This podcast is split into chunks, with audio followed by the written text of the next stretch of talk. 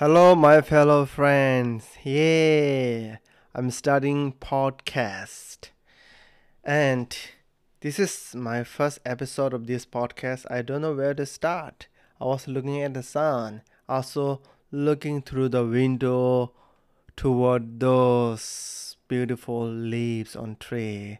Some of them are red, some of them are yellow, some of them are still green. So that means this is October 1st. I'm starting my podcast now. Okay, to introduce my podcast, the first thing is that I am Rasafonya. So you can call me Rasa, and I like to go by Rasa now on. This is a personal podcast about the history of Tibet. The goal of this, this podcast is by episode telling the history of Tibet from beginning. Surely I am not a historian or a scholar of Tibetan history, but through this podcast, I will review Tibetan history based on the fifth Dalai Lama's written Tibetan history called The Song of Spring Queen. Please enjoy my podcast and to continue my podcast, I deadly need you to tune in this podcast. Let's begin. Episode number one Tibetan history start with Buddhism. Ancestor of Buddha. In mythology of Indian history, the people in India started like heavenly beings. That means they don't need to walk. They even don't need to prepare their food. They just walk here and there. Maybe they can glide on the wind and also get the food so easily.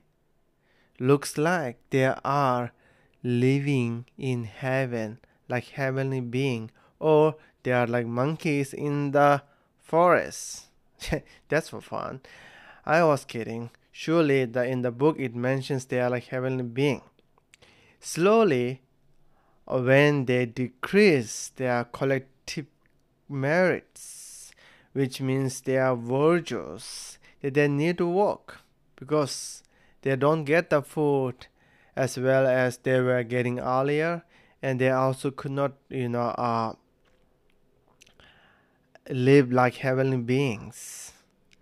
Therefore, and they need to work. Then slowly they have to farm. They have to farm food to eat. Uh, so in that case, the farming is the biggest problem.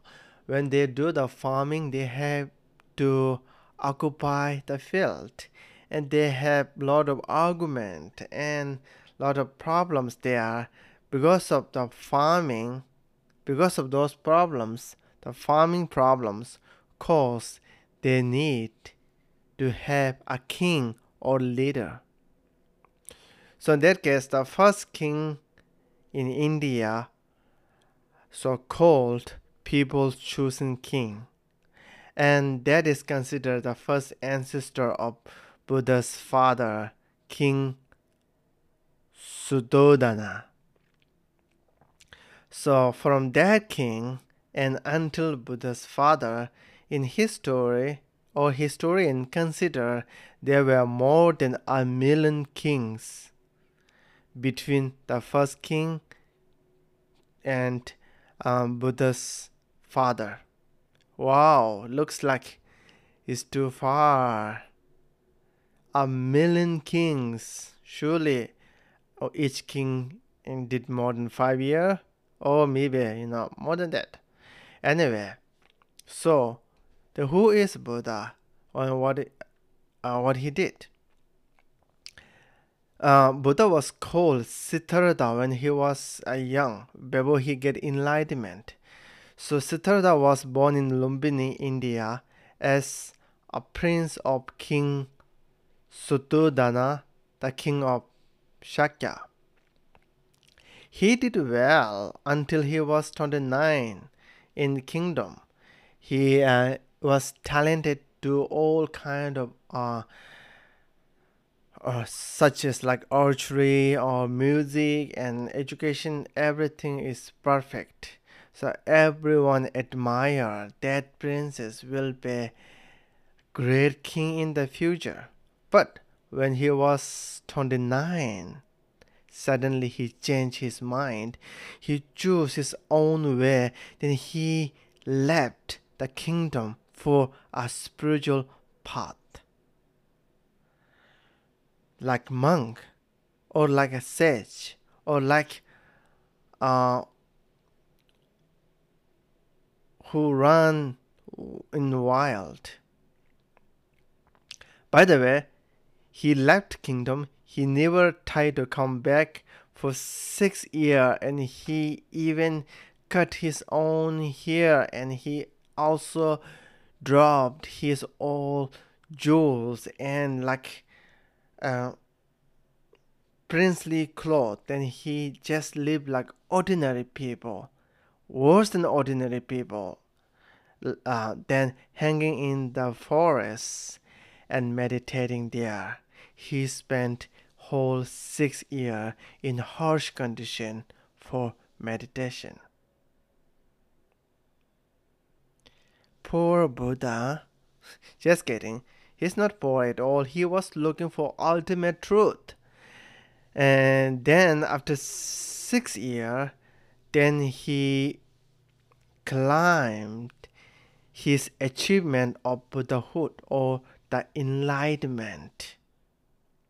Totally different from others. Then from that day, once he claimed he found the enlightenment, then he kept t- teaching. He kept teaching until he died. He had disciples of monks, nuns, and ladies, and fishermen, and many other kinds of different caste people. He passed away when he was 81.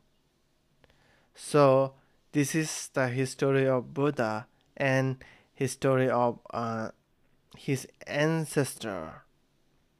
So, next one is how did humankind start in Tibet?